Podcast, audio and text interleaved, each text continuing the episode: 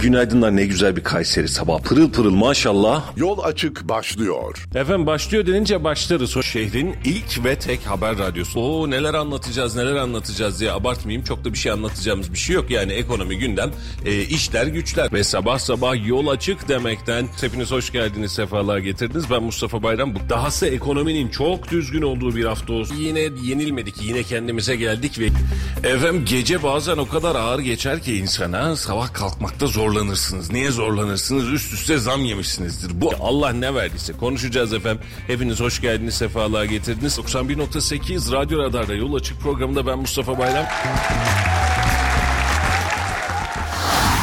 Radyo Radar yol açık başlıyor.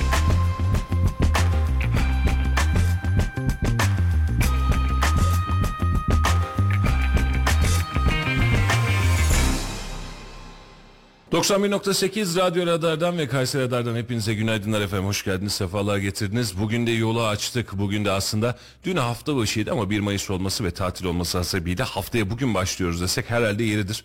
Yol açık programı seçim sattığında adayları ağırlamaya devam ediyor. Bugün de önemli isimlerden bir tanesi uzun zamandır aslında gelse de Murat Bey şöyle bir sıkıştırsak birazcık turizmi konuşsak dediğimiz e, sevdiğimiz sektörden camiadan bildiğimiz daha öncesinde merhabamız olan e, önemli abimiz diyelim. Biz ona öyle diyoruz normalde ama e, tabii ki Murat Bey diyeceğiz, Sayın Vekilim diyeceğiz. Sayın Murat Cahit Cıngı bizlerle beraber olacak. Bugün de yol açıkta. E, hep beraber memleketi, memleketin turizmini konuşacağız. Efendim hoş geldiniz, sefalar getirdiniz. Hoş bulduk. Çok teşekkür ediyorum. Hoş geldiniz Murat Bey. Bugün de gün boyunca Halil Bey'le beraber sizleri sorularımızla vatandaşın bilmek istediği noktalarla e, çözmeye çalışacağız. Efendim sizin e, siyasi geçmişiniz e, hepimizin malumu, sizin de malumunuz birazcık enteresan. AK Parti'nin neredeyse kuruluşundan beri varsınız siyasetin içerisinde. Daha önceki dönemlerde birkaç kez adaylığınız oldu. E, aday adaylıklarınız vardı, adaylıklar oldu. E, ve hatta üst üste birkaç dönem olunca 8. Murat'ı çıkmıştı adınız. Hep 8'de çıkıyor. Hatta biz 9 diyorduk o zaman. Hani bir tane de artarsa 10 oldu. 10 mu bekliyoruz acaba?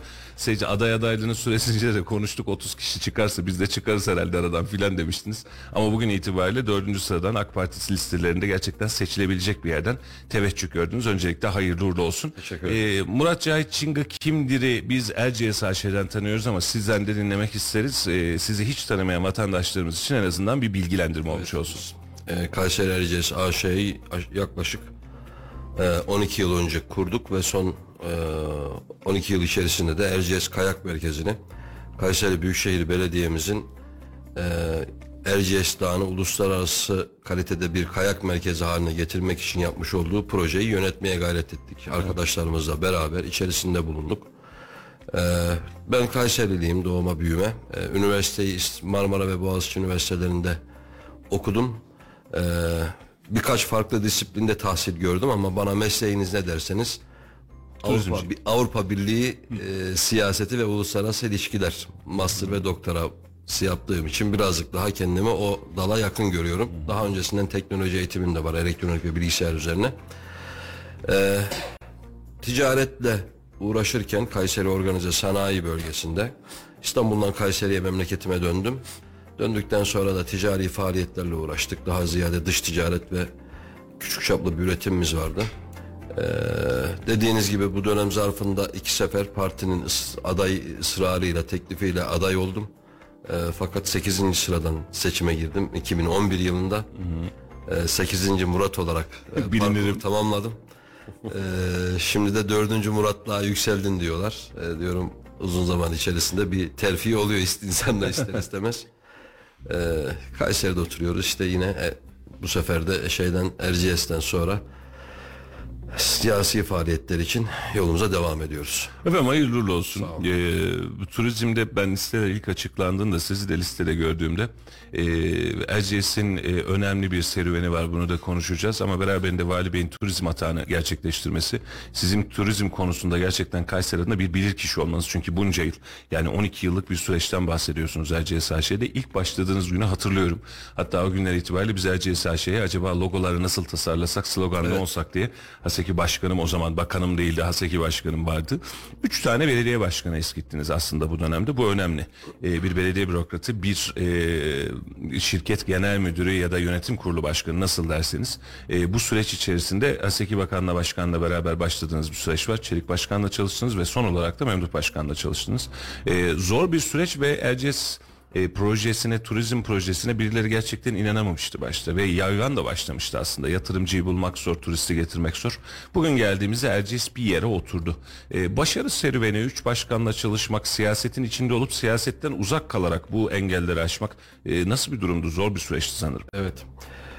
Ee, şöyle dediğiniz gibi ilk dönemde hatta e, Ösaseki Bey ya işte gel bir şirket kuracağız e, bunu yönet başına geç falan ya ben ne anlarım E, artık zaten kayak falan da yapamıyoruz çok fazla E, dağ yönetimi hiç bildiğimiz bir dal değil E, profesyonel turistim E, son 30 35 yıldır e, ilk defa 1987'de yurt dışına çıktım ee, ondan sonra da sürekli yurt içi yurt dışı seyahatlerimiz oldu.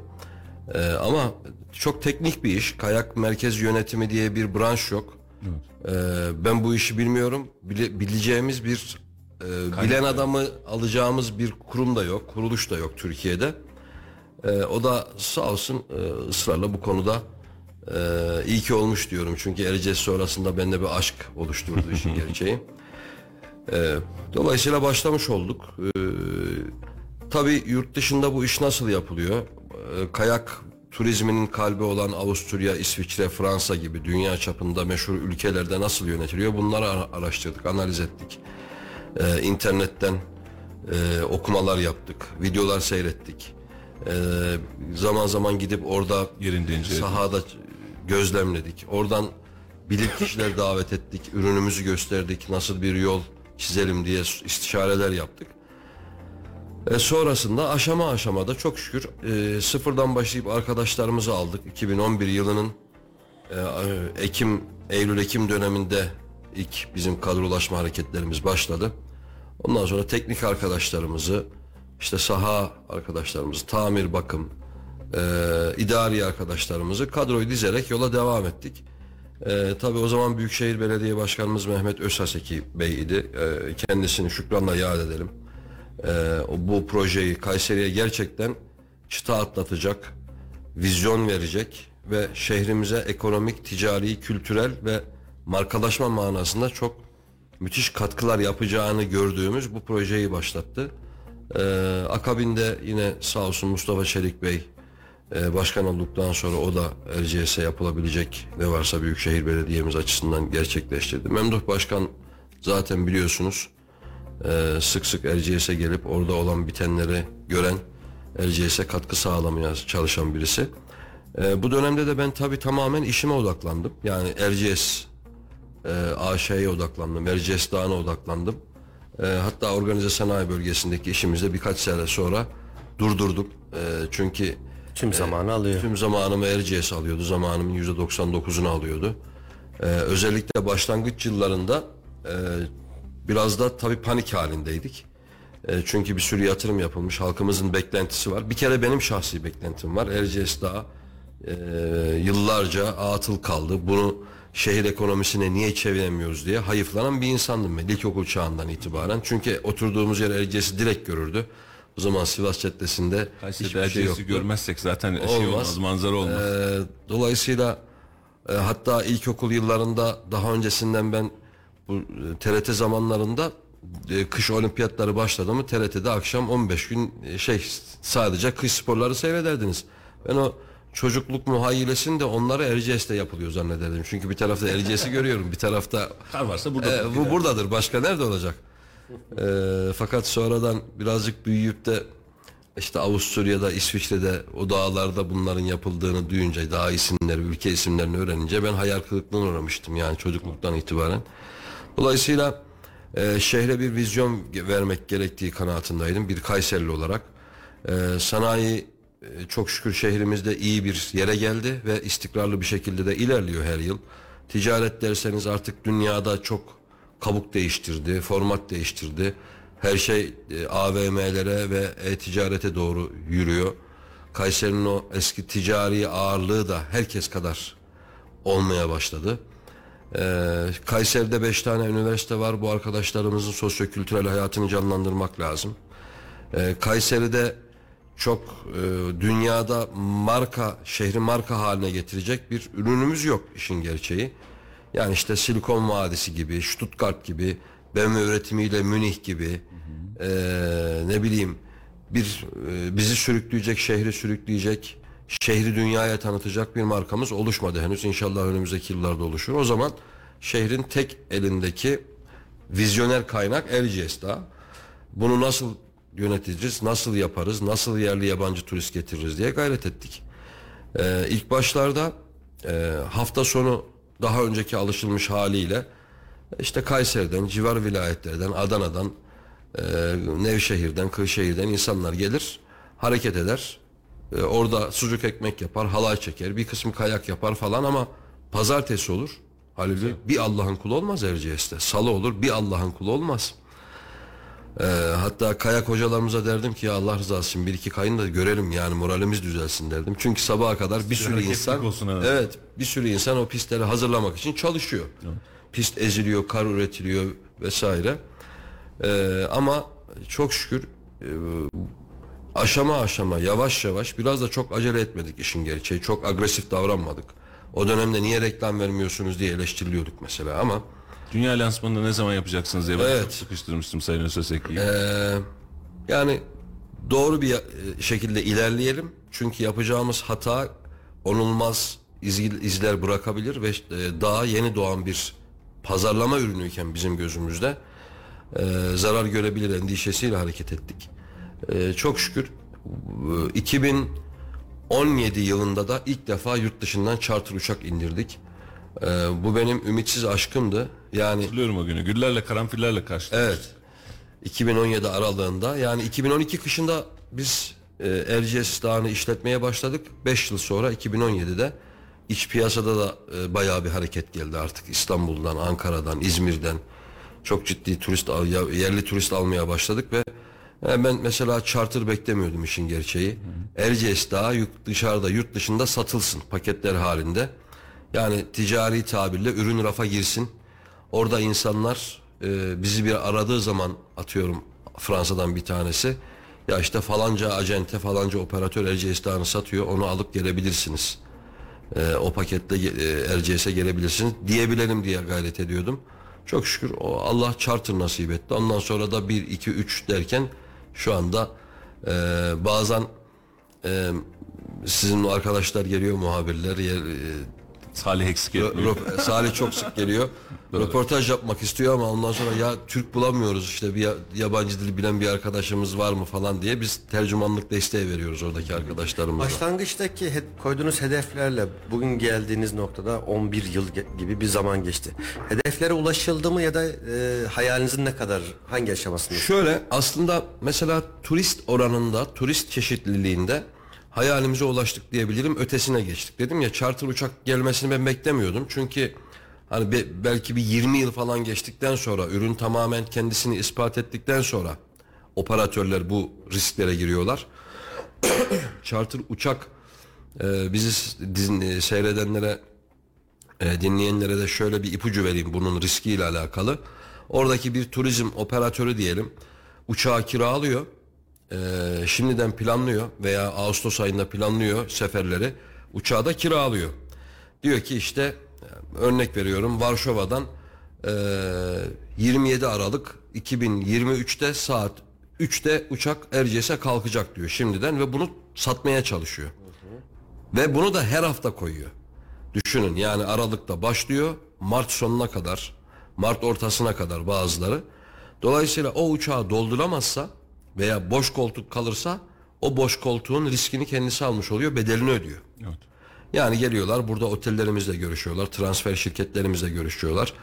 Yolcu bir misafir havaalanına indikten sonra oteline gitmesi, e, hatta orada e, yiyeceği yemekler sabah sadece sabah kahvaltısı mı yapacak, işte full board dediğimiz tam 3 öğün mü yiyecek. Bazıları kayak biletini de bizden alıp yolcuya veriyor mesela. Bu paketi oluşturuyorlar diyor ki işte 999 euro Erciyes 10 günlük paket. Uçak dahil, yeme içme dahil, otel dahil, transferleri dahil. Hatta bazıları içerisine Kapadokya turu koyuyor veya Kapuzbaşı turu koyuyor. Böyle bir paketi nasıl biz Türkiye'de işte Çeşme, Kuşadası paketlerini görüyorsak gazetelerde. Aynı şekilde dolayısıyla riskli bir operasyon. Yani kendisini ispat etmeyen bir ürün için de bir operatör böyle bir riske girmez. Ee, çok şükür Allah nasip etti. işlerimiz rast gitti. Ee, ama bir 3 yıl boyunca uğraştığımız bir operatör artık yani tamam ya dedi yeter dedi yani tamam başlayalım bu sene dediler. Ee, onları bir yönetim kurulunu bir yıldık artık geri Evet gelip ben de yıldım çünkü yani 3 yıl uğraştık Ee, yönetim kurulunu bir odada topladık bir programda. Dedim ki yani evleniyorsak evlenelim boşana, boşanacaksak boşanalım dedim ya tamam artık flörtümüz yeter. Ee, sonra döndüler tamam başlıyoruz Rusya'dan dediler. O şekilde başladık. Ee, şu manada birazcık eksiğimiz var sosyal alan.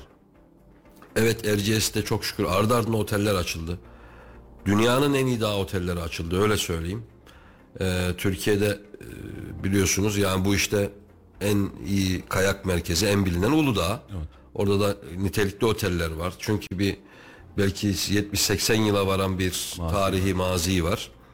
Ee, ama Erciyes yavaş yavaş tutundukça, duyuldukça, burada uluslararası işler yapıldıkça e, ve e, gündemde durdukça da diğer yatırımcılar da geldiler. E, otellerimiz yapıldı. Mesela iki tane radisyon yapıldı. E, işte Magna Otel, e, DAS 3917 Otel, Library Otel. Yani e, sürekli gidiyor. Şu anda da mesela temeli atılan oteller var. Bitmeye yüz tutmuş oteller var. Bu sene temeli atılacak ruhsatı alınan otellerimiz var. Ee, Bir 5 sene içerisinde inşallah e, orada konaklama manasında altyapı daha da iyiye gidecek. Bizim hedefimiz e, o 6000 yatağa ulaşmak. Şu anda 2500 civarında. E, restoranlar açıldı yeni yeni biliyorsunuz. E, Farklı markalar geldi. E, dediğim gibi yani hedeflerimizin ötesine geçtik aslında. Çünkü üç- 6-7 sefer Dünya Kupası yaptık. Bunlar hani bizim de ilk başta bildiğimiz işler değildi. Ee, federasyonumuz e, çok farklı bir yere koyuyor. Ee, yurt dışına hizmet ihraç ettik. Biz yurt dışında kayak merkezi yönettik. Çok şükür. Arkadaşlarımız gidip orada yani kayak biletinden elde etmediğimiz karı danışmanlıktan elde ettik. Biletler pahalı diye hep söyleniyoruz ama biletten de para kazanmıyoruz Biletler, aslında. biletler aslında e, tabii başka yeri bilmeyen insanlar e, pahalı diyorlar ama e, zaten Büyükşehir Belediye'mize gidiyor bütün gelirler. Bizim bütün işimiz şey Erciyes HŞ Belediye yok. Biz kamu tarafına müşterek düşünüyoruz. Yani orada şirket ayrımı, belediye ayrımı yapmıyoruz. Belediyemiz zaten bütün masrafını karşılıyor Erciyes'in Büyükşehir Belediye'miz. Oradaki yedek parçalar, karlama maliyetleri, işte pist ezme maliyetleri, iş makineleri, personel maliyetlerimizin tamamını Kayseri Büyükşehir Belediye'miz karşılıyor. Ve dolayısıyla da bilet gelirleri Büyükşehir Belediye'mize gidiyor. Ee, şimdi şu, dünyadan şöyle küçük bir örnek vereyim. Avrupa'da kayak bileti 50 Euro'dan başlar. Ee, günlük bilet. Bizde aşağı yukarı 7-8 Euro bantlarında. Biz 2000 lira versek düşer bayılırız oraya. 50 euro 2000 liraya 2000 gelip düşer bayılırız oraya. 2000 liraya neredeyse bizde sezonluk bilet alıyorsunuz. Evet. Çok ekonomik ama maliyetli bir iş gerçekten Mustafa Bey. Ee, yani bir kar ezme makinasının pistonu 5000 euro işte. Paleti Allah korusun kırıldı mı 30 bin euro. Bu tüm halkımızın cebinden çıkan bir para. Şehre turizm gelsin, ekonomi gelsin. Ticari olarak şehrimiz bundan istifade etsin diye Büyükşehir Belediye'mizin neticede harcadığı paralar. Bunun bir kısmını biletten karşılayabiliyoruz. Başka da bir geliri yok zaten Büyükşehir Belediyesi'nin orada. Biliyorsunuz biz otelcilik yapmıyoruz özellikle. Yani ben liberal ekonomiye e, o zihniyete sahip bir insanım. Biz mümkün olduğunca düzenleyici olalım. Özel sektör Gelsin kazan. gelsin kazansın. Özel sektör üzerinden şehir gelişsin. Vergisi artsın, istihdamı artsın, yatırımı bir tane daha olsun. Ee, çünkü kamu girdiği zaman yönetim problemleri çıkıyor. İşin içine para girince herkes vebal altında kalıyor. Toplamda birkaç kaytur işletmesi dışında hemen hemen işletmemiz yok yani belediyeye ait bu anlamda. Sadece kayturun oradaki Sadece kardan adam var doğru. O da nasıl oldu? Üç sefer biz o zaman ihaleye çıktık bunu. bir alsın bunu diye. Biri alsın diye. Diğer yerlerin hepsi alındı. Oradaki kayak odaları, restoranlar, kafeler. Ee, ama mekan çok büyük. Evet.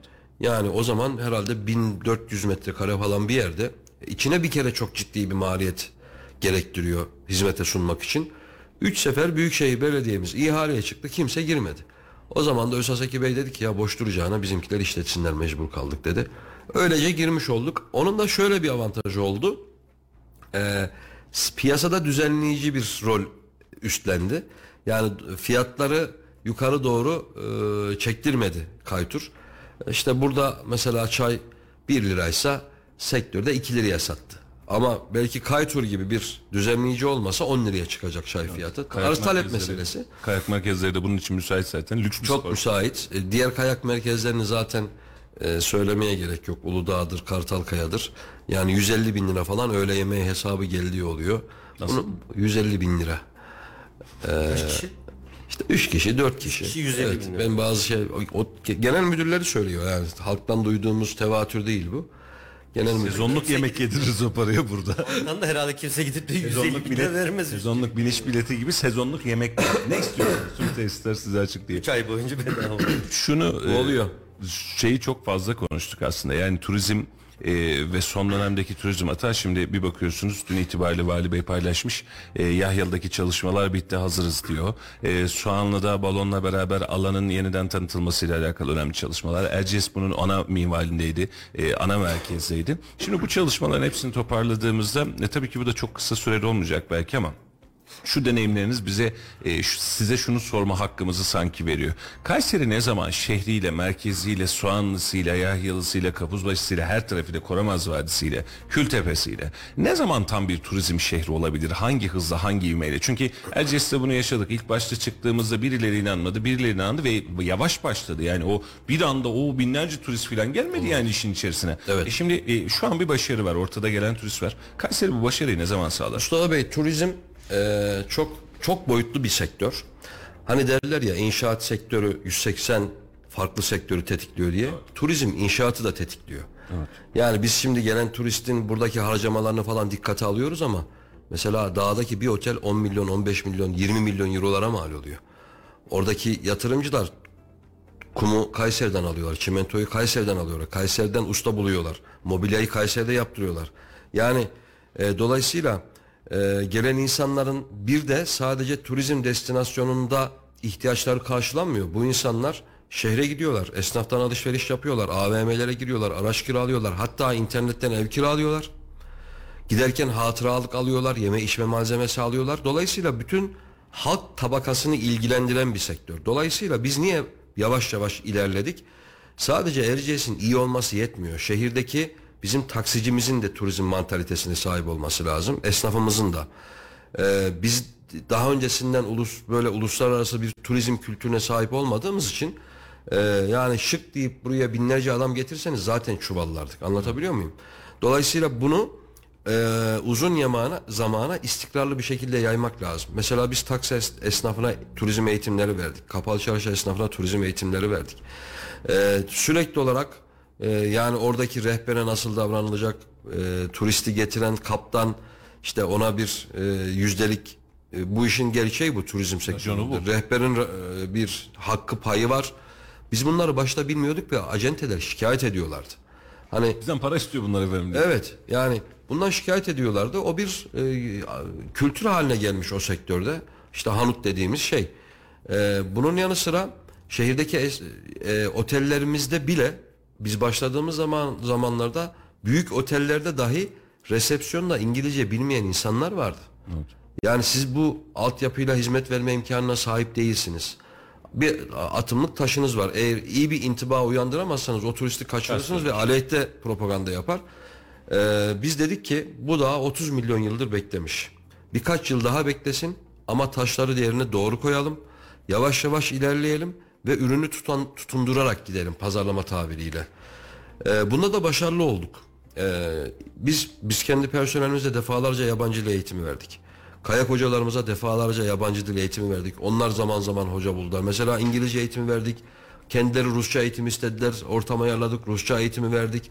Ya bu bu bir kültür meselesi. Erciyes'le beraber Kayseri'ye en önemlisi yabancı turistin gelebileceği ispatlanmış oldu. Ondan sonra da şehirdeki diğer turizm envanterini harekete geçirme ihtiyacı ortaya çıktı. Bunun da ilk baştan beri içindeyiz işte Koramaz Vadisi'dir, St. George'dur, Soğanlı Vadisi'dir, Kapuzbaşı'dır. Bunları yavaş yavaş biz mobilize edelim. Erciyes'e gelen misafirimiz kayak yapmayacağı gün işte kapuz başına gitsin bir gününü Yahyal'da geçirsin. Bu bizim açımızdan çok önemli bir şey. Total gelişmeyi sağlıyor bir taraftan. Soğanlı'ya gitsin, Yeşilhisar'ımıza e, turistik etki oluştursun, ekonomi bırakalım. İnce suda tarihi eser. Ta- Ya işte ince suda muhteşem şeyler var. Şehrin her tarafı bir tarih. Şu burnumuzun dibinde Kültepe var. Biz sadece Kültepe Kaniş için her gün bir yabancı uçak getirsek yeridir. O kadar önemli eserlerimiz var. Ama geçmişten gelen bir sıkıntıda 75 yıldır kazı devam ediyor. Yani sizin bugün gidip bir Asur tabletini görebileceğiniz bir mekan yok. Ta ki arkeoloji müzesi açılıncaya kadar. Allah'a şükür. Ama orası müthiş bir medeniyet. İnanılmaz. Yani biz sahibiz birçok değere fakat bunun tanıtımını pazarlamasını yapamıyoruz. Çok şükür son dönemde Büyükşehir Belediye'miz başta olmak üzere ee, özellikle Sayın Valimiz e, Gökmen Çiçek Bey'in gelişiyle beraber de bu ivme hızlandı. Ee, yani Soğanlı'da balon turları mesela müthiş bir ses getirdi çok şükür. Ee, orada. George diye bir e, Hristiyanların azizleri var, hemşerimiz. Bu insan işte milattan önce 500'den önce yaşamış. O zamanki e, inanmışlardan biri.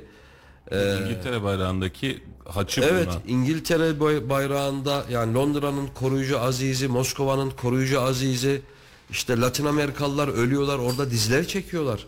Ama biz burnumuzun dibindeki bu muhterem amcamızı heba ediyoruz. Rahmetli. Rahmetli diyelim Allah e, toprağı bol olsun.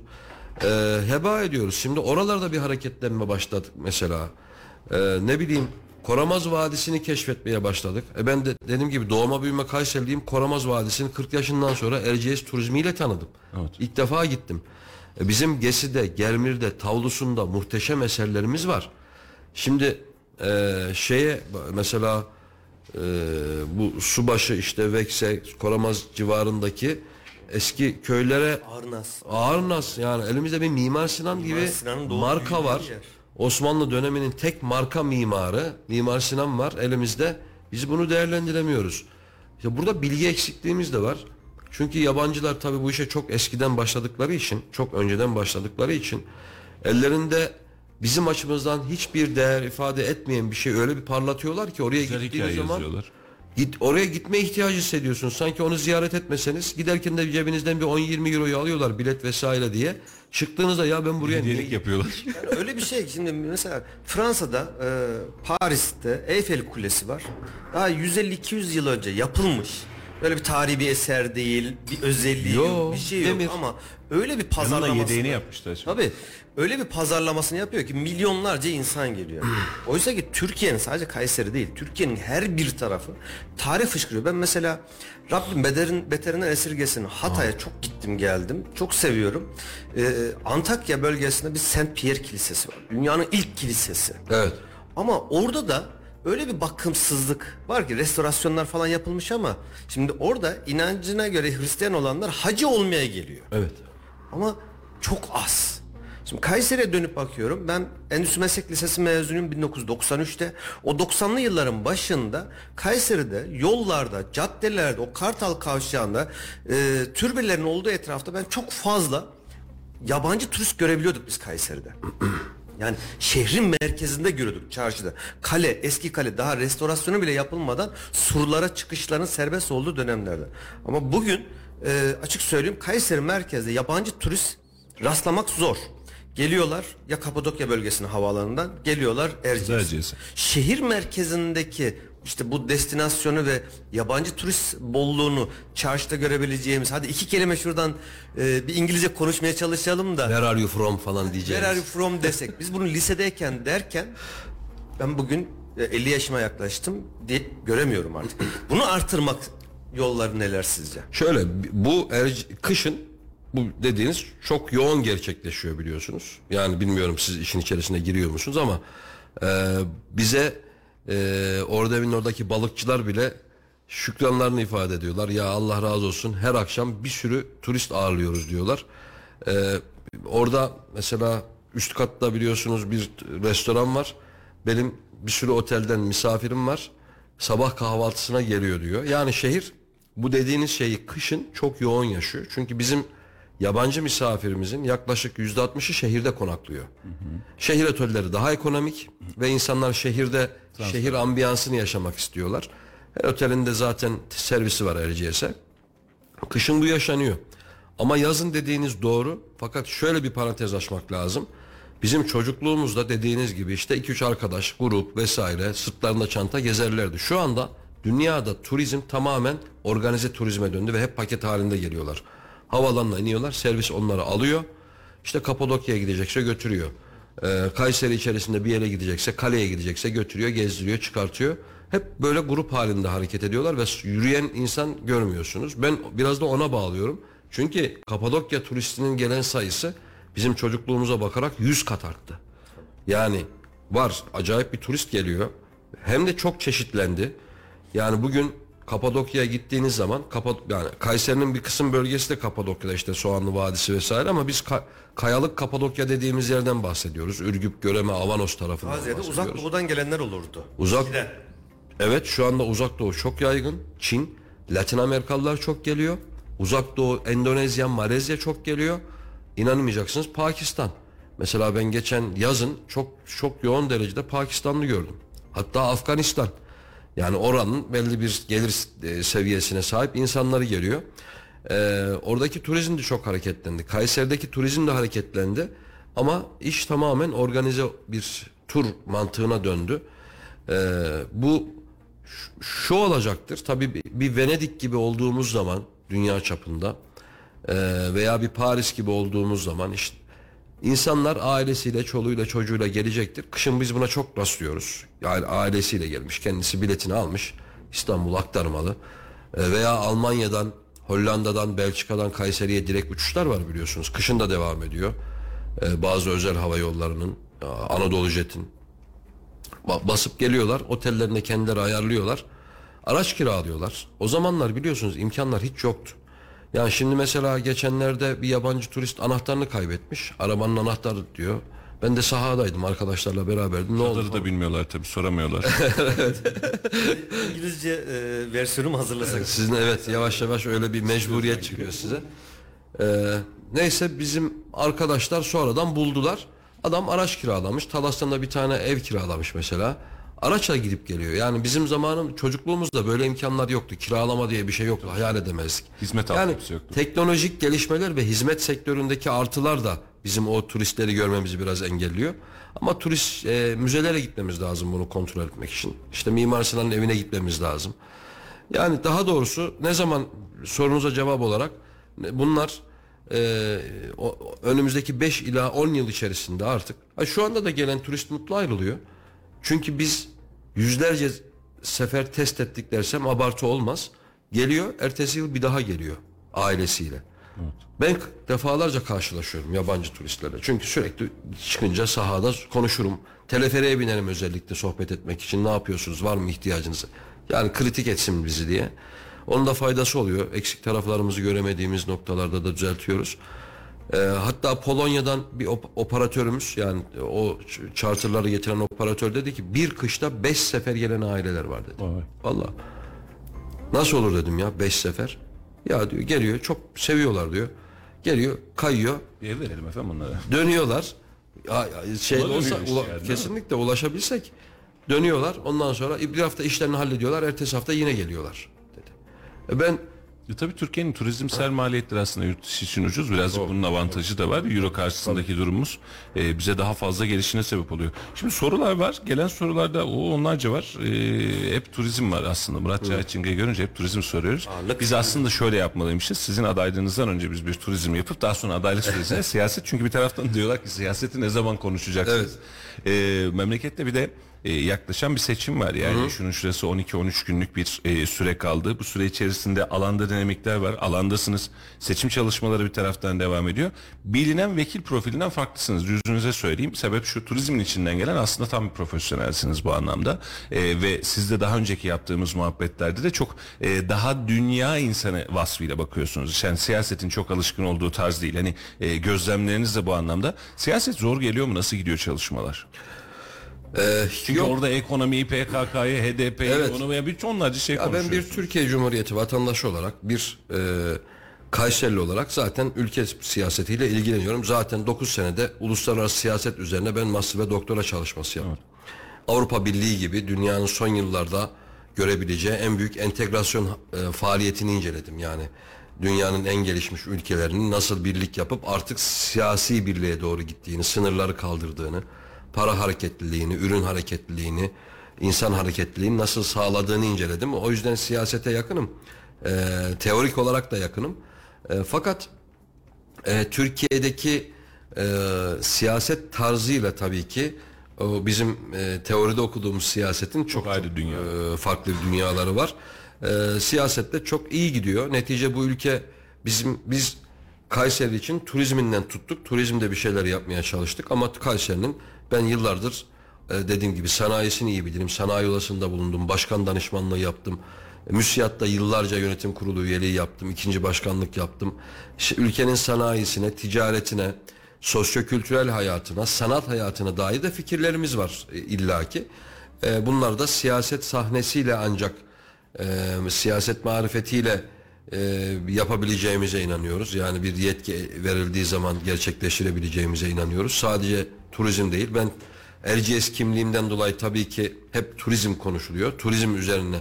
Benim de birinci misyonum turizm tabii ki. Sayın Büyükşehir Belediye Başkanımıza, Sayın Valimize Ankara'dan eğer seçilir de yetki e, verilirse Ankara'dan destek vermek, bakanlığımız nezdinde çalışmalar yapmak, e, süreçleri hızlandırmak bu benim birinci misyonum olacak ama öte yandan da ülkenin, şehrimizin çok ciddi sanayi e, yatırımları olabilir. Yani ona e, açığız. Tarımda, hayvancılıkta e, bu ülkede yaşayan birer vatandaş olarak e, yerine getirmemiz gereken önemli e, projeler olduğuna inanıyorum. E, bu e, sadece turizmle yeterli kalmayıp bütün şehirle alakalı, eğitimle alakalı mesela bir değişiklik yapabilir miyiz? Dünya sisteminden örnekleri getirebilir miyiz Kayseri'ye? Bütün bunlar hep kafamızın bir taraflarında var işin gerçeği. Partinin modernleşme yüzü gibi e, anlatıyorsunuz. Yani o bi- bi- bi- biraz daha Avrupa, biraz daha dünya, birazcık daha bu taraftan bakarak iş biraz daha ona doğru Ama gidiyorsunuz. Mustafa Bey zaten Türkiye hep hani artık globale oynuyor. Çok şükür yaptığımız işler son dönemde dünyanın ilk, dünyanın en büyük, dünyanın en önemli falan gibi sıfatlarla anılıyor. Ee, yani şimdi biz İHA SİHA yapmışız artık dünya ligindeyiz. Biz müthiş bir e, TGA Anadolu'yla dünyanın ilk İHA savaş gemisini yapmışız. Ee, işte tankımız çıktı, aracımız çıktı falan yani Türkiye ister istemez dünya ile entegre çalışıyor. Tek başınıza yükselttik. çok yükselttik. Hizmet çıtasını da çok yükselttik. Artık vatandaşımız rutin şeylerden tatmin olmuyor, hoşlanmıyor. Ee, dolayısıyla vay be dedirtecek şeyler yapmamız lazım. Yani biz hani LGS'i işletirken bizim normalde orada şirketin kuruluş maksadı teleferikleri çalıştırmak, pistleri açmak, gerektiğinde kar üretmek, oraya gelen insanlara kayak yaptırmak. Bizim misyonumuz o alan. Evet. Ama biz onu dünyaya açmasaydık, fuarlara katılmasaydık, y- 2100 civarında yabancı acente getirdik biz RCS'e. Kulağından tutup tutup. Tabii. Yani bunda Turizm Bakanlığı'nın desteğini aldık, Turizm Tanıtma Ajansı'nın desteğini aldık, Kalkınma Ajansımız Oran destek oldu, e, THY destek oldu. Hepsinden Allah razı olsun. Yani ya işte falanca yerde önemli bir acente var onu getirmemiz lazım dediğimiz zaman İstanbul biletini verdi o acentenin. Evet. Uçak biletini. Bunu da kamuya maliyetsiz yaptık. %99'unu öyle söyleyeyim. E, uluslararası şampiyonalar yaptık. Mesela Dünya Kupası benim de hayalimdi ama vermeyeceklerini biliyordum. Bir şansımızı denedik. Avrupa Kupası yaptık. Bir sefer snowboard Avrupa Kupası yaptık. Ertesi yıl dediler ki ya Avrupa Kupası yapmak istiyor musunuz yine? Allah dedirtti. Hayır biz Dünya Kupası yapmak istiyoruz dedi. yani şey şuur altından çıktı böyle bir şey. Ya dediler Kendimizi abarttık diye. bir sefer dünya Avrupa Kupası yapmayla Dünya Kupası olmaz falan dediler. Ya olsun dedim bak biz kendimizi ispat ettik geçen sene. Çok güzel iş çıktı falan dedim. Peki biz sonra dönelim dediler. Bir konuşalım dediler. Döndüler hayırlı olsun Dünya Kupası yapıyoruz dediler. Dünya Kupası yaptık. Dünyadaki iki buçuk milyar insana yayın ulaştı canlı. Evet. Orada Erciyes Kayseri tur yazdı. Yani hayal ettiğimiz günler vallahi ben gözyaşlarıma hakim olamadım ekranda onları görünce. Yani ekstra şeyler yaparsanız bir katma değer oluşturuyorsunuz. Tamam insanlar her yerde kayak yapıyorlar ama Erciyes nasılken o e, diğer arkadaşlar arasından kafasını çıkartıp da yoluna devam edecek? Nasıl farklılık oluşturacak? Yabancı turist geliyor mesela. İnsanlar bunu takip ediyorlar. Ama anaokul çocuklarını dizip de orada her gelen misafire bir karanfil, bir gül takdim ettiğiniz zaman bu akıllarda kalıyor.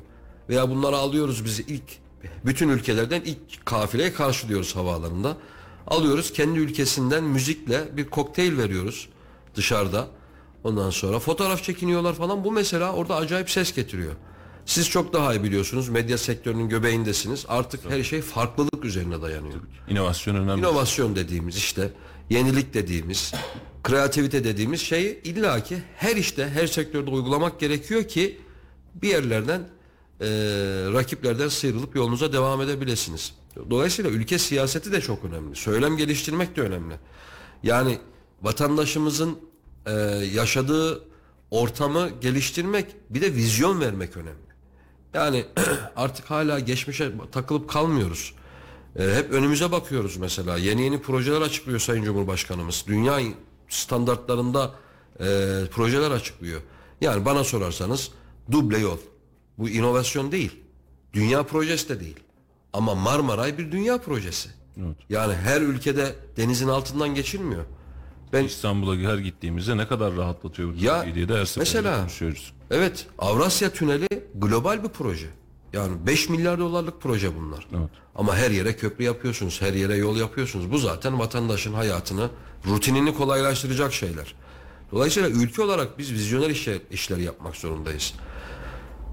Şimdiye kadar niye eksik kaldık? Çünkü altyapımız yoktu biliyorsunuz. Yani Türk demokrasi tarihine baktığınız zaman işte tek parti darbeler, sağ sol eylemleri vesaire falan filan. E şimdi ülke 21 yıldır istikrara kavuşmuş. Arka arkasına tak tak tak projeler ve hizmetler ortaya konuluyor. Eğer bu faaliyetler 1950'lerde 60'larda yapılsaydı şu anda Türkiye'de biz kişi başı 40 bin 50 bin dolarları konuşuyor olurduk. Başka bir yüzyıldan bahsediyorduk. Evet dün mesela özür dilerim böldüm. Ee, Şevket Bahçeci başkanımızla beraberdik akşam bir vesileyle. Ee, rahmetli Erbakan Hoca'dan laf açıldı. Ya dedi adam ne vizyoner adammış dedi ya. Onun o zamanlar söylediğini 1900 Taksan'dan işte ana tamir vesaire Kayseri'deki yatırımlar konuşuluyordu da o zamanlar yaptı dedi. Devam ettirilmedi bu yatırımlar. Ee, eğer o zamanlar bunlar yapılsaydı biz şu anda hakikaten e, işte acayip bir yerde olacaktık. Bunu o zaman yapan yani dünyada ithal ikame politikalarının uygulandığı 1960'larda e, 70'lerde yapan ülkeler işte Almanya oldular. e, Hollanda oldular, Fransa oldular aslında. Yani biz şu anda çok geciktik. Yerli otomobili biz 1950'lerde çıkaracaktık. 60'larda Nereydi o o zaman? falan. Yani Çıkardık da hatta da 1961 çıkardık da hatta yılında. evet. İşte o engelleme siyaseti zaten ülkenin en büyük handikapıydı şimdiye kadar. İyi bir şey çıktığı zaman bunu engelle veya engellet. Engellenmesine müsaade etme diyelim yani. Bunu e, ülkedeki iyiliği istemeyecek bir Türk kanı taşıyan insan yoktur. Ama tepeden diye bu kardan gelen işte hava ikmalde üretilen uçaklar mesela e, otomobilimiz neler neler motorlar makinalar üretildi bunlar yani. Uçakların hikayesini ilk olarak Kayseri'de yazmıştık yine. Yani e, bu anlamda başlangıç yeriydi. E, ama e, süreçte dönüp baktığınızda aslında eski yakın tarihi okuduğumuz aslında şunu gösteriyor. İçerideki insanların buna istemez yüklemesi değil aslında. Tabii, tabii. Dışarıdaki finansmanın içerideki insanları ikna etmesiydi. İsteme aslında. gündemesi. Aynen. Yani siz bunu istemeyin biz size bunu daha rahat veririz. İşte tam uçakları e, oluştururken bir e, Churchill paketiyle e, size bu yardımları vereceğiz. Uçak da vereceğiz ama siz yeter ki üretmeyin dememiz bizi bugünlere getiriyor. Gerçekten bu şu anlamda önemli. Biz sabah yayınlarımızda normalde bunları da konuşuyoruz. Siyaset belli bir bilince getirir insanı ama vatandaş kendi bilincine oturttuğu gün biz bu işin içinden çıkacağız. Durum ne olursa olsun kendimize ait bir şeye sahip çıktığımızda bunu siyasetten münezzeh hale getirdiğimizde siyasetçi değişir. Yarın yine değişir. Bravo. Öbürü değişir. Başkası değişir ama vatandaş bu benim. Bu benim memleketimin menfaatine dediği gün bu eğitim ve bilinç seviyesine ulaştığımız gün gerçekten çok şey farklı olacak. Mustafa Bey ben hep e, bahsettiğim gibi lisansüstü çalışmalarda vatandaşlık çalıştım. Benim master tezim Avrupa Birliği vatandaşlığı ve vatan, vatandaşlık teorisi. Yani biz ancak vatandaşlık şuuruyla bu ülkeyi kalkındırabiliriz. Yani yoldaki bir çöpe alıp atmak veya devlete zarar getirecek bir fiilden kaçınmak veya devlete fayda sağlayacak bir dışsal faydayı oluşturmak. Bunlardır vatandaşlık teorisi. Vatandaşlığın asla esası. Ve bu devlete vergi veren herkes devlet imkanlarından eşit faydalanmak zorundadır. Budur vatandaşlık. Faydalanan vatandaş da aynı Amerika, Avustralya, Yeni Zelanda örneğinde olduğu gibi devlet hizmetinden faydalanan vatandaş da aidiyet hisseder. Devletine bağlılığını sürekli olarak yineler her gün. Yani Türk'üm doğruyum demekle olunmuyor bu iş. Evet. Bu iş beyinde bitiyor, kalpte bitiyor. Söylem değil eylemi de. Eylemde bitiyor. Dolayısıyla bu vatandaşlık şuna mesela geçen bir vatandaş bize bir şeyde e, hikayesini anlatıyor. Gittiğimiz yerde tabii ki laf lafa açıyor da onu da anlatayım. Estağfurullah. Ee, ya işte belediyeye gittim diyor. Kaçak ev yaptım diyor. Belediye buna su vermedi diyor. Velhasıl. Tamam mı? Kafama göre ev yaptım diyor. Şikayet ediyor. Neredeyse Çözüm istiyor. Çözüm istiyor bizden ve hakaret ederlik seviyesinde konuşuyor. Gittim diyor. Yardım abicim asfaltı diyor. Ondan sonra karşıdan suyumu fıstık gibi çektim diyor. Ondan sonra üstüne toprağı attım diyor. Herkesin içerisinde. Yani bu suçu bu adam hangi sahiplerle devletin asfaltını, milletin yo- yoğun kullandığı asfaltı kafasına göre kesip de su kesip çekebiliyor evine. Kaçak evine. Evet. Bunu da suçluyor devlet, vay belediye bana. Suç olarak görmüyor tam tersine bunu övgü olarak Övgü anlatıyor. olarak anlatıyor bu da. Belediyeyi de bana su getirmedi, kaçak evime su getirmedi diye suçluyor. Ya bu vatandaşlık kafasıyla biz hiçbir yere gidemeyiz. Devlet yapar. Ha, tabi, devlet tabelasında asıyor, ışığını da koyuyor, asfaltı da yapıyor ama öyle ilginç işte böyle hani anarşizm illa insan öldürmek demek değildir. Bu da bir nevi anarşistliktir. Kanun ve nizamın dışında iş yapmaya çalışmak da Ve anarşist. faydanın dışında, vatandaşın faydasının dışında. Yani devlet halkın en üstte örgütlenmiş halidir. Eğer siz e, devlete zarar verirseniz halka zarar verirsiniz. Bu kadar basit. Dediğiniz şey çok doğru. Her O birimizin manada. hukukuna da aynısı gelir. Şimdi e, siyaset gündeminde özellikle KPSS ve sonrasında gelişen mülakat düzlemi çok can sıkmıştı. Seçim sattığına yakın AK Parti'de CHP'de aynı anda mülakatı kaldıracağız açıklamasında bulundu. Siz e, belediyenin içerisinde, kamunun içerisinde, bürokrasinin içerisinde çok uzun yıllar sarf ettiniz.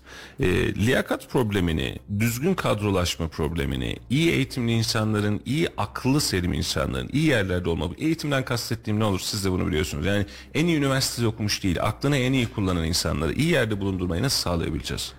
Vallahi en net ameli konu bence. Yani mülakat da çözüm değil, mülakatsızlık da doğru bir çözüm değil. Çünkü etrafımızda bir sürü adam vardır. Çocuk okul birincisidir ama bana bir bardak su getir dediğiniz zaman onu başarıyla size ulaştıramaz. Doğru. Şimdi tamam puanla aldınız bu çocuğu. Ne yapacak devlet? Nerede çalıştıracak? Biz ben yıllarca dediğiniz gibi kamunun çok çok kamu tecrübem yok benim. Hep kamudan ben uzak durdum hayatım boyunca. Bürokrasinin de ama- ma- göbeğindeydiniz. İster istemez e, Erciyes vesilesiyle Büyükşehir Belediye'miz işte hasbelkader müdahil olduğumuz noktalar oldu. Ben mesela mülakatsız hiç kimseyi almadım Erciyes AŞ'ye. Ama hiç torpilli adam da almadım. Evet. Yani o yüzden biraz da başarı var. Yani eğer siz e, liyakata dikkat eder. Çünkü benim hakikaten hassas bir, olduğum bir konu. Ülke adına hassas olduğum bir konu. Liyakata dikkat eder. Gerekli yerlerde gerekli işi yapacak arkadaşları yerleştirirseniz zaten o yavaş yavaş kendisini ortaya çıkartıyor ve baş toplam kolektif başarıyı elde ediyorsunuz. E şimdi puanla aldığınız zaman o adam mesela biz Erciyes bu şey mülakat kalk- kaldırılıyor dendiğinde Erciyes örneği aklıma geldi benim. Biz mülakatla adam alsak Erciyes'e. Eksi 10, eksi 20 derecede bu adam dayanabilir mi? Ee, şeyde ya mühendisse de bizim sistemlerimizde e, faydalı olabilir mi? Çünkü mühendislikte makine mühendisi diyorsunuz. Her şey makine mühendisliğine giriyor. Bizde Kombiye bakan da makine mühendisi. o da makine oluyor. mühendisi oluyor. Ot- o- otomobil motorunu tamir eden de işte bir e, Benzin istasyonuna da Ve- makine mühendisi bakıyor. orada orada da var. Yani bu çok zor bir konu. Bence bu işi objektif bir komite eşliğinde mülakata çevirmek lazım. Tamam mülakat olduğu zaman da işin içerisine siyaset giriyor. Gençlerimizin en muzdarip olduğu konulardan bir tanesi öyle bir imaj var. Ee, öyle bir imaj var. Ben mesela şu oldu. e, referans aslında bizim işimize yarıyor. Çünkü bir insanı mülakatta e, hasta mı değil mi işte psikopat mı anlayamıyorsunuz yani. Hapçı mı anlayamıyorsunuz ama Mustafa Bayram bana derse ki ya falanca arkadaşımız e, düzgün bir çocuktur tanırım işinize yararsa faydalı olur derse o referans mesela işe de yarıyor aslına bakarsanız. Background'ı öğreniyor. Tabii ki hiç olmazsa onun e, karakteri hakkında, ahlakı hakkında yani şimdi düşünsenize kamuda iş yapan insanları isterse kamuya çok ciddi zararlar verebilir bu insanlar. Yani amirine kızar halatı keser mesela 100 bin euro. Evet. Milyonluk Mesela. zararlar açar. Evet açabilir.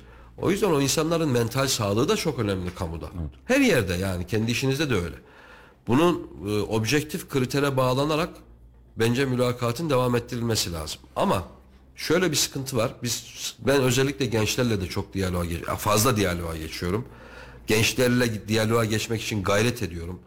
Mesela birkaç gün önce e, AGÜ'den farklı branşlardan arkadaşları akşam davet ettik bir kafeye. Orada bir hoca arkadaşımız 8-10 arkadaş ayarladı genç arkadaşı. Oturduk kafede ucu açık geç saatlere kadar sohbet ettik. Çay kahve içtik. Ya işte ben diyor ben mühendis arkadaşımız diyor BİM'de kasiyerlik yapıyor diyor. Falanca diyor psikoloji mezunu benim mahallemde tanıdığım var diyor. İşte tezgahtarlık yapıyor diyor. Yani şimdi ben onlara da şunu söyledim. Bu iş artık Türkiye'nin bir gerçeği. Hiçbir zaman geriye dönmeyecek. Çünkü 10 tane ihtiyaç var, 100 tane üretiliyor. Türkiye'de işte biz 1990 yılında ben üniversiteye girdiğimde 26 tane üniversite vardı yanlış hatırlamıyorsam. E şimdi 260 tane var. Ve üniversiteye girmek çok kolay. İşte bizim de zamanlarımızı hatırlayın yani ciddi bir net yapmadan Erciyes Üniversitesi'nde iyi bölümlere giremezdiniz. Ama şu anda Dörtlük dilime girmek gerekiyordu. Tabii. Ortalama bir bölüm için. benim bir akrabam e, tercih yapacaktı. Telefon açtılar ki ya bir hani istişare edelim. Ben meslekler konusunda çok kafa yordum. Üniversitelere yönelik radyo programlar yaptım öğrenciliğimde İstanbul'da.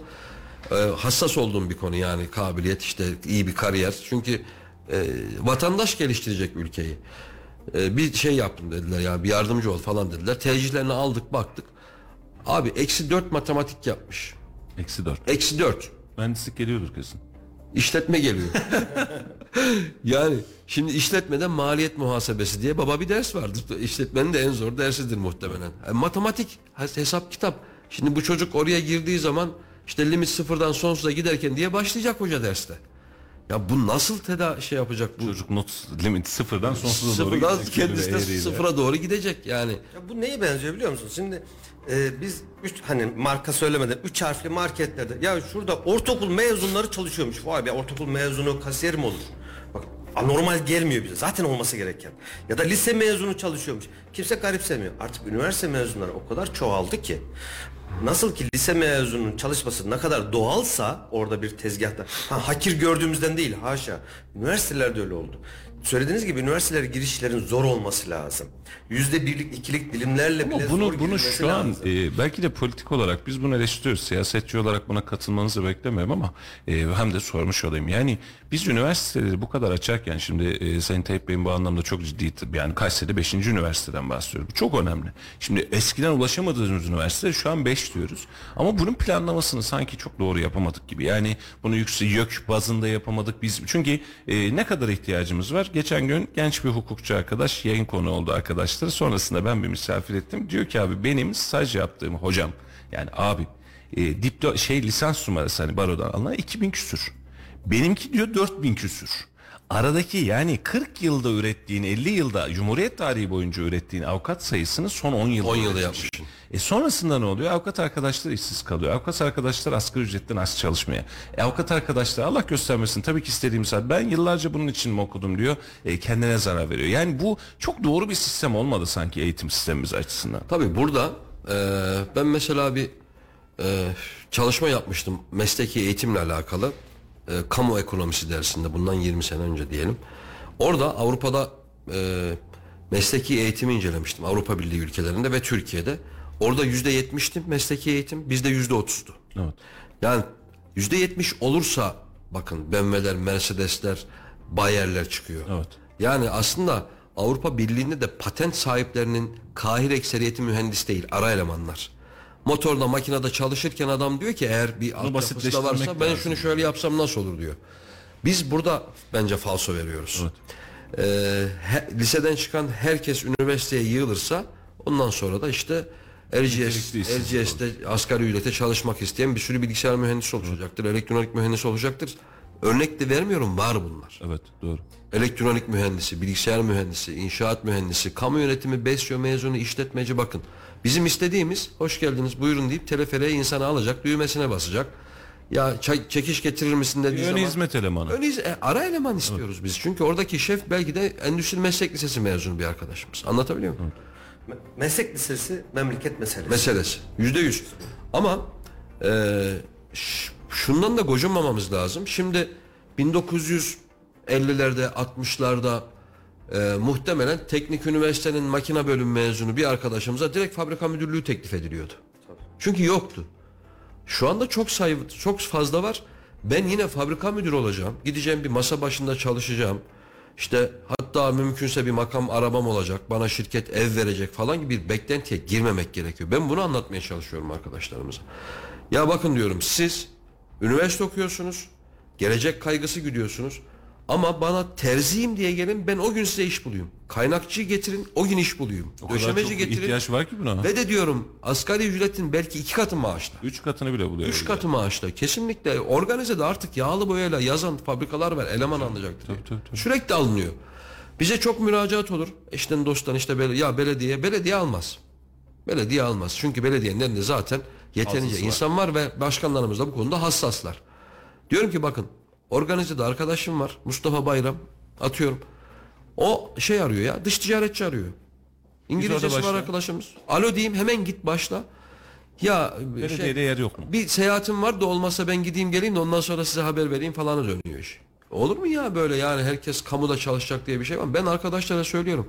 Mustafa Bey biz mezun olduğumuz zaman ne KPSS vardı ne bilmem bir şey vardı. İyi bir yere müracaat ediyorduk. Hatta biz İngilizce eğitim gördük falan filan. Çok da iyi bir Ankara'da bakanlığa falan girme ihtimalimiz vardı. Hiç bulaşmadım ben. Hiç talebim olmadı. Biz dedim özel sektörde. Çünkü özel sektörde 1, 3, 5 diye gider. Hem statünüz hem geliriniz. Devlette istikrarlıdır yani. Belli bir Ne uzar ne kısalırsın. özel ders alırsınız. Belli bir dereceye gelirsiniz. İşte bakanlıkta genel müdür olduktan sonra belki yani hani bir e, imkanlara kavuşursunuz. Ama arkadaşlarımızda, gençlerde böyle bir korku var.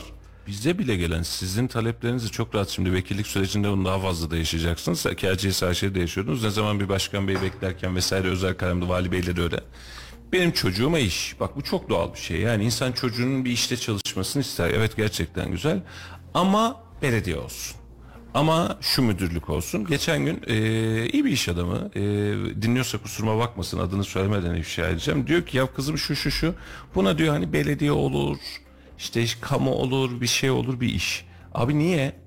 Niye? Yani şu an belediyede çalışan arkadaşlarım ne olur kusuruma bakmasınlar onlar da bizi yoğun dinliyor. Çok iyi maaş aldım dese 15 bin lira alıyor 18 bin lira bak çok iyi maaş aldım dese yani bu çok iyi. Hani başlangıç düzeyinde 9, 10, 11 sularında bir maaş kapısı. Asgari ücrete kadar gider. Aynen öyle. Ya şimdi organizede siz başladığınızda diyor ki efendim asgari ücretle başlatıyorlar. Şu an organize asgari ücretle başlatmıyor da hadi başlattı diyelim. Sen iki ay üç ay bir işte uzmanlığını saldığında diyor ki ya sen güzel hiç bilmiyorsun. Buradan çıktım buraya girdim ben şu işi biliyorum dediğinde 12-13'te başlıyorsun. Tabii. E yarın bir gün bu işin ustası oluyorsun 15-20'lere çıkıyorsun. E sanayide yaşıyoruz bunu. Aa, Ya adam kaborta ustası arıyor. 20 de verecek 25 de verecek. çok. E yok. Yok. Ve bunu sistemsel bir sıkıntı halinde aileler de sürüklüyor ve ne yazık ki yani devlet de bunu sürükledi bunca zamandır. Yani üniversite sayısının artması niti. Evet bu ihtiyacımız hepimizin ufkuydu. Çocuğumuz üniversite okusun. Du, hikaye buydu. Aslında siyaset de buyurun çocuğunuz üniversite okusun o zaman dedi. Bu imkanı sağladı. Ama çok doğru bir imkan olmadı gibi sanki. Yani çünkü bugün baktığımızda üniversite okumuş işsizlerle karşı karşıyayız ve 23-24 yaşına gelmiş çocuğa iş beğendiremiyoruz bu saatten sonra. Şimdi ben e, zaman zaman üniversitelerle işte gideriz, konferans veririz, konuşuruz falan. Arkadaşlarımıza şu örneği veririm. Diploma sizin kışın üzerinize giydiğiniz kaban gibidir. Bu devirde yani kışın kabansız sokağa çıkamazsınız eksi 10 derecede. Ama sokağa çıktığınız zaman da aa adamın kabanı var üstünde demez kimse. Bu olmadan olmaz. Bunu alacaksın. Devletin çok imkanı var. Açık öğretim bence en güzeli. Çok Bakın temiz. 4 yılda 4 yılda ben sıfırdan bir üretim tarzına girdim. Önce e, Erciyes'ten önce 2000'lerin başında 4 yıl sonra 10 ülkeye ihracat yapmıştım. Fakülte hayatı insan hayatında çok uzun bir dönem. Eğitim hayatı. Yani gidip orada bir hedef yoksa ya adam kimyager olmak istiyorsa sonuna kadar destek olmak olmak lazım. istiyorsa, örnek- Doktor olmak istiyorsa sonuna kadar ama tercih listesine bakıyorsunuz mühendislik altında işletme onun altında kamu yönetimi en son olmadı Besyo'ya girelim işte uzun boyluyum falan diyorlar. Belli ki bir ideal yok hedef yok hayal yok. O zaman girin en kolayından bir bölüm okuyun ama fakülte diplomasını muhakkak alın. Hayat uzun yani ve Karşınıza çıkıyor. karşınıza illaki çıkıyor. O olmadan olmaz artık işte üniversite mezunlarının yani kasiyerlik yaptığı bir dönemde sizin lise mezunu olarak kalmanız gelecekle alakalı bir hedefiniz olmadığını gösterir. Üniversitede okunsun ama üniversiteye hayat bağlanmasın. Alın diplomanızı. Bu arada çalışın. 4 yıllık bir tecrübe çok önemli bir tecrübe. Bir sektörde, bir iş dalında. Evet. Siz dediğiniz gibi mesela organizede veya başka bir özel e, sektörde çalışan birisi ondan sonra da kendi işini kurma imkanına çok rahat kavuşuyor. Şu anda organize sanayi bölgesinde büyük patronlar var benim tanıdığım. 30 sene önce atletle döşeme yapıyordu. Bunu kendileri de söylerler. 200 metrekareden çıktık biz diye. O imkan da var. Yani kendi işinin patronu olma imkanı var. Devlet de kalkınma ajansları, KOSGEB, işte fonlar, sanayi odası vesaire maharetiyle çok ciddi sermaye veriyor insanlara. Bu devirde projem var para bulamıyorum diyen adama ben inanmıyorum Mustafa Bey. Doğru. Projeye ayakları yere Benim basan yeteneğim var iş bulamıyorum diyene de çok. diyene de Özel iş- sektör bu anlamda çok açık. İşkur çok ciddi destekler veriyor yani. Hani iş bulma kurumuydu önceden ama şu anda İşkur Avrupa Birliği hibeleriyle falan ya iş, şeye gelenlerin cebindeki e, harçlığını veriyor, öğle yemeğini veriyor, yol parasını veriyor. Allah'a çok şükür. Biz araştırmıyoruz, ilgilenmiyoruz. Ondan sonra da devlet bir şey yapmıyor diyoruz. Yani var, imkanlar var. O meşhur reklam çok güzel. Ağızda kaybolmayan sakız istiyoruz. Nerede bu devlet diyor. Biz bazen hakikaten vatandaş Evet. olarak bazı şeylerin misyonunu çok yüklüyoruz ama e, kolektif şuurdan önce bireysel şuurumuza da ihtiyacımız var ki biz bunları Yüzde fark yüz. edelim, idrak edelim. yüz. Sayın Vekilim diyeyim artık. Ee, seçim sürecine az kaldı. Bir saatlik süreci açtık bile mi? ve keyifliydi. Ee, çok teşekkür ediyorum. Ee, Erciyes ağırlıklıydı ama e, sizin biz sizi tanıyoruz. Ee, sizi bilenler de bu anlamda rahat biliyor ama şehrin bizim dinleyici kitlemizin de bilmesi adına biz önemli ve değerli buluyoruz. Çünkü e, bir evet bir vekil seçiyoruz ama kim bu adam ya? Yani kim ne yapacak?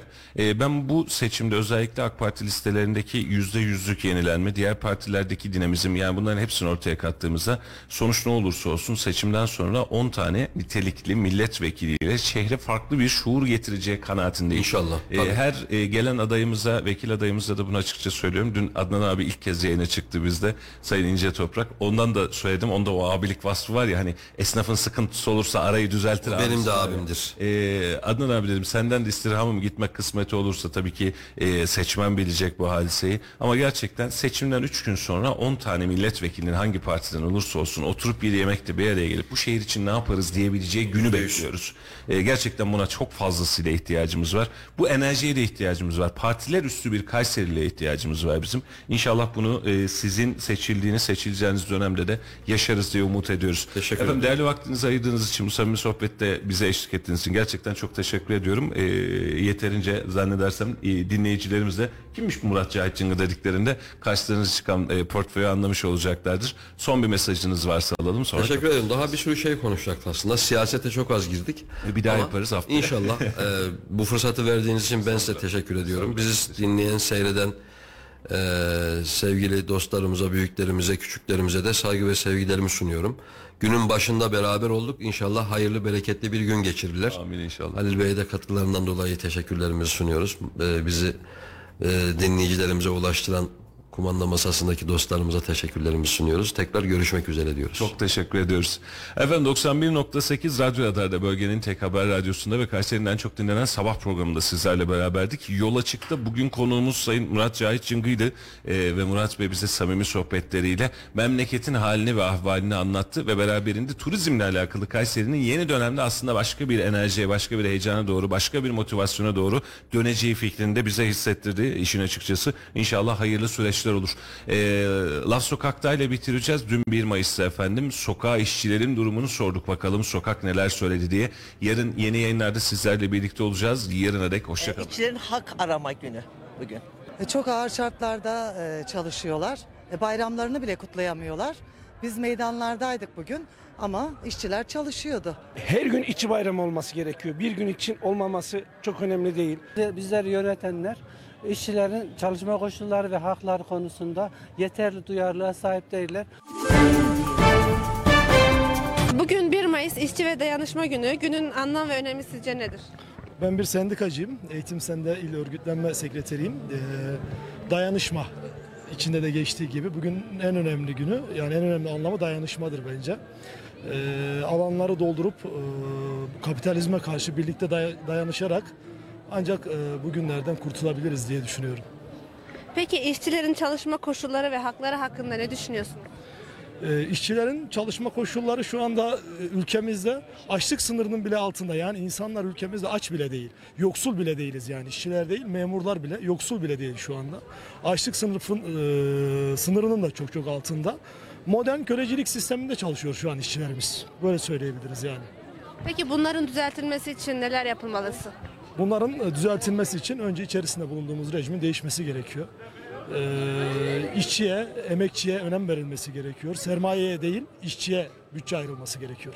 1 Mayıs bugün bütün dünyada işçilerin birlik dayanışma ve mücadele günüdür. 1857 yılından beridir e, bir, her 1 Mayıs'larda işçi sınıfı ayağa kalkar. Şu an için bizi, bizleri yönetenler işçilerin çalışma koşulları ve hakları konusunda yeterli duyarlılığa sahip değiller. 12 Eylül'den bu tarafa neoliberal politikalar e, tamamen işçi sınıfının, emekçilerin aleyhinde gelişiyor. Düzeltmek için e, fiili meşru mücadele e, genel grevler aynı şeyde olduğu gibi sarı yelekliler Fransa'da olduğu gibi fiili meşru mücadeleyle ancak e, düzeltilebilir. Hani burada başka bir düzen partilerinden ya da e, başka siyasi odaklardan yardım beklemek yerine işçilerin, emekçilerin kendi nasırlı ellerine güvenmesi gerekiyor. Vallahi işçilere hayırlı olsun dedik. Biz de bir işçi olarak bugün bayramı kutladık biraz önce. Biz de topluma karıştık. Şimdi de geziyoruz. Bazı firmalar hakkı veriyor, bazıları vermiyor. Biz alamıyor. Bazen alıyorlar, bazen al. Biz alamadık mesela. Yaşa gibi haklarımızı alamadık. Ha şeyimiz alıyoruz, sigortamız yatıyor. Ee, maaşımızı alıyoruz ama yaşa gibi falan böyle elbise gibi haklarımızı alamıyoruz. Küçük yerler genellikle vermiyor, büyük yerler veriyor. Vallahi o bazı patronlardan kaynaklanıyor. Bazı patronlar veriyor ama bazıları vermiyor işte. Sosyalist Enternasyonel tarafından 1 Mayıs İşçi Bayramı olarak tüm dünyada kutlanmaktadır. Biz de bunun günün ve anlam ve önemini e, alanlara taşımak için e, tüm emeklilerin sendikası Kayseri tüm emeklilerin sendikası şubesi olarak e, bu etkinliğe katıldık. Mücadelemizi hak, hukuk, adalet konusunda mücadelemizi devam ettirmek için alanlarda olacağız. Emekliyiz, haklıyız, kazanacağız. Şiarıyla 1 Mayıs'ı kutladık.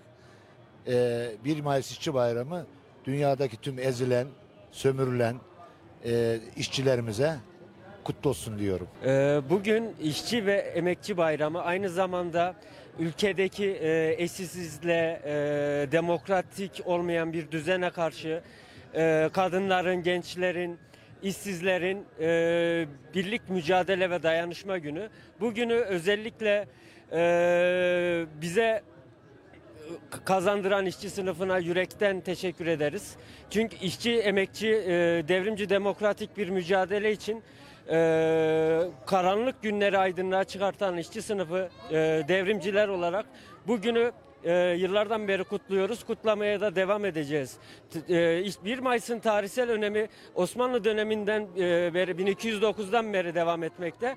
Bugünü her yıl daha e, kutlayarak emeğimizin, hakkımızın, kazanımlarımızı korumak adına 1 Mayıs'ı e, kutlamaya devam edeceğiz. Kapitalizm işçileri sürekli e, sömürmekte ve işçilerin e, tüm özlük haklarını elinden almak için var e, gücüyle neoliberal politikalarla bu e, politikaları gen- genişleterek sürdürmeye devam ediyor. İşçiler, emekçiler olarak bu elimizdeki hakları e, savunup ve e, gerçek demokrasiye ulaşana kadar bu mücadele sürecek. Bunun e, başka bir açıklaması yok. Her gün işçi bayramı olması gerekiyor. Bir gün için olmaması çok önemli değil. Önemli olan işçilerin, kardeşlerin hakkı yerde kalmaması. Bu rejimin bitmesi gerekiyor. Çok ağır işçilerin, çalışanlar karşılığını alamıyor çoğu zaman. Özgür, adalet, işçilerin çalışmadığı bir 1 Mayıs istiyoruz. E, Çok ağır şartlarda e, çalışıyorlar. E, Bayramlarını bile kutlayamıyorlar. Biz meydanlardaydık bugün ama işçiler çalışıyordu. Biraz önce de arkadaşlarla onu sorguluyorduk yani. Hem kutluyoruz hem sorguluyoruz. Beğenmediğimiz bir sistemi değiştirmek için elimizden geleni yapacağız. Neler yapılması gerektiği ortada. Herkesin söylediği, istediği şey istiyoruz ve söylüyoruz. Ee, işçilerin hak arama günü bugün. Yani verilmeyen hakların arama günü.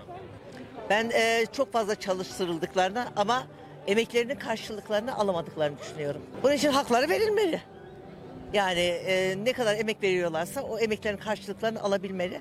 Bu ülkede biliyorsunuz asıl e, para kazananlar hakkını hak etmeyenler. Bence e, o hak e, hak edenlere verilmeli. Mücadelemiz bunun için. Bugün anlam ve önemi işçilerin, emekçilerin haklarının korunması, e, sömürülmelerinin engellenmesi, var olan baskıların ortadan kalkması. E, eğer bu patron tarafından baskı uğruyorsa patron tarafından baskının son bulması, eğer hükümet tarafından, iktidar tarafından uğruyorsa ki bizce öyle, onun ortadan kalkması e, için anlamlı bir gün olduğunu düşünüyoruz. Ayrıca 1 Mayıs Emek ve Dayanışma Günü olarak e, adlandırılsa da aslında işçi sınıfının 137 yıl önce e, birlik, mücadele ve dayanışma günü olarak tekstil işçilerinin yaşadığı ölümlere karşı ilan edilen bir gün. Bunun da böyle bilinmesini isteriz. Birlik, mücadele ve dayanışma günüdür. E, alabildiğiniz sömürü koşullarının ağır olduğunu düşünüyoruz. Çünkü e, bir, sadece 1 Mayıs vesilesiyle değil ama e, yoksulluk sınırı 33 bin lira hem hükümet tarafından hem de belli başlı sendikalar tarafından açıklanmışken e, bir işçinin 8500 lira alması açlık sınırının ayrıca 11 bin lira olduğu bir koşulda aç olarak yaşaması anlamına geliyor ve haklarının alınmadığını düşünüyoruz. E, işçilerin haklarını alabilmesi için de e, birlikte sendikal, siyasal mücadelesini sürdürmesi gerektiğine inanıyoruz. Bunu yapabilmesi için de dediğimiz gibi e, bugünden başlayarak 1 Mayıs dahil ama her gün sendik e, fabrikalarında, iş yerlerinde birlik olmaları gerekir. E, haklarını aldıklarını da kesinlikle düşünmüyoruz. E, buna yol verenleri de, hükümetleri de bu anlamıyla eleştiriyoruz. Çünkü bu hükümet döneminde 13 kez grev yasaklanmış. E, yasal grevler yasaklanmış hem de anti e, demokratik olan budur. E, Bu e, 200 250 bin işçinin grevi yasaklanmışken haklarını aldığını söylememiz çok mümkün değil. İşçilerin hakları umarız mücadelesiyle birlikte verilir.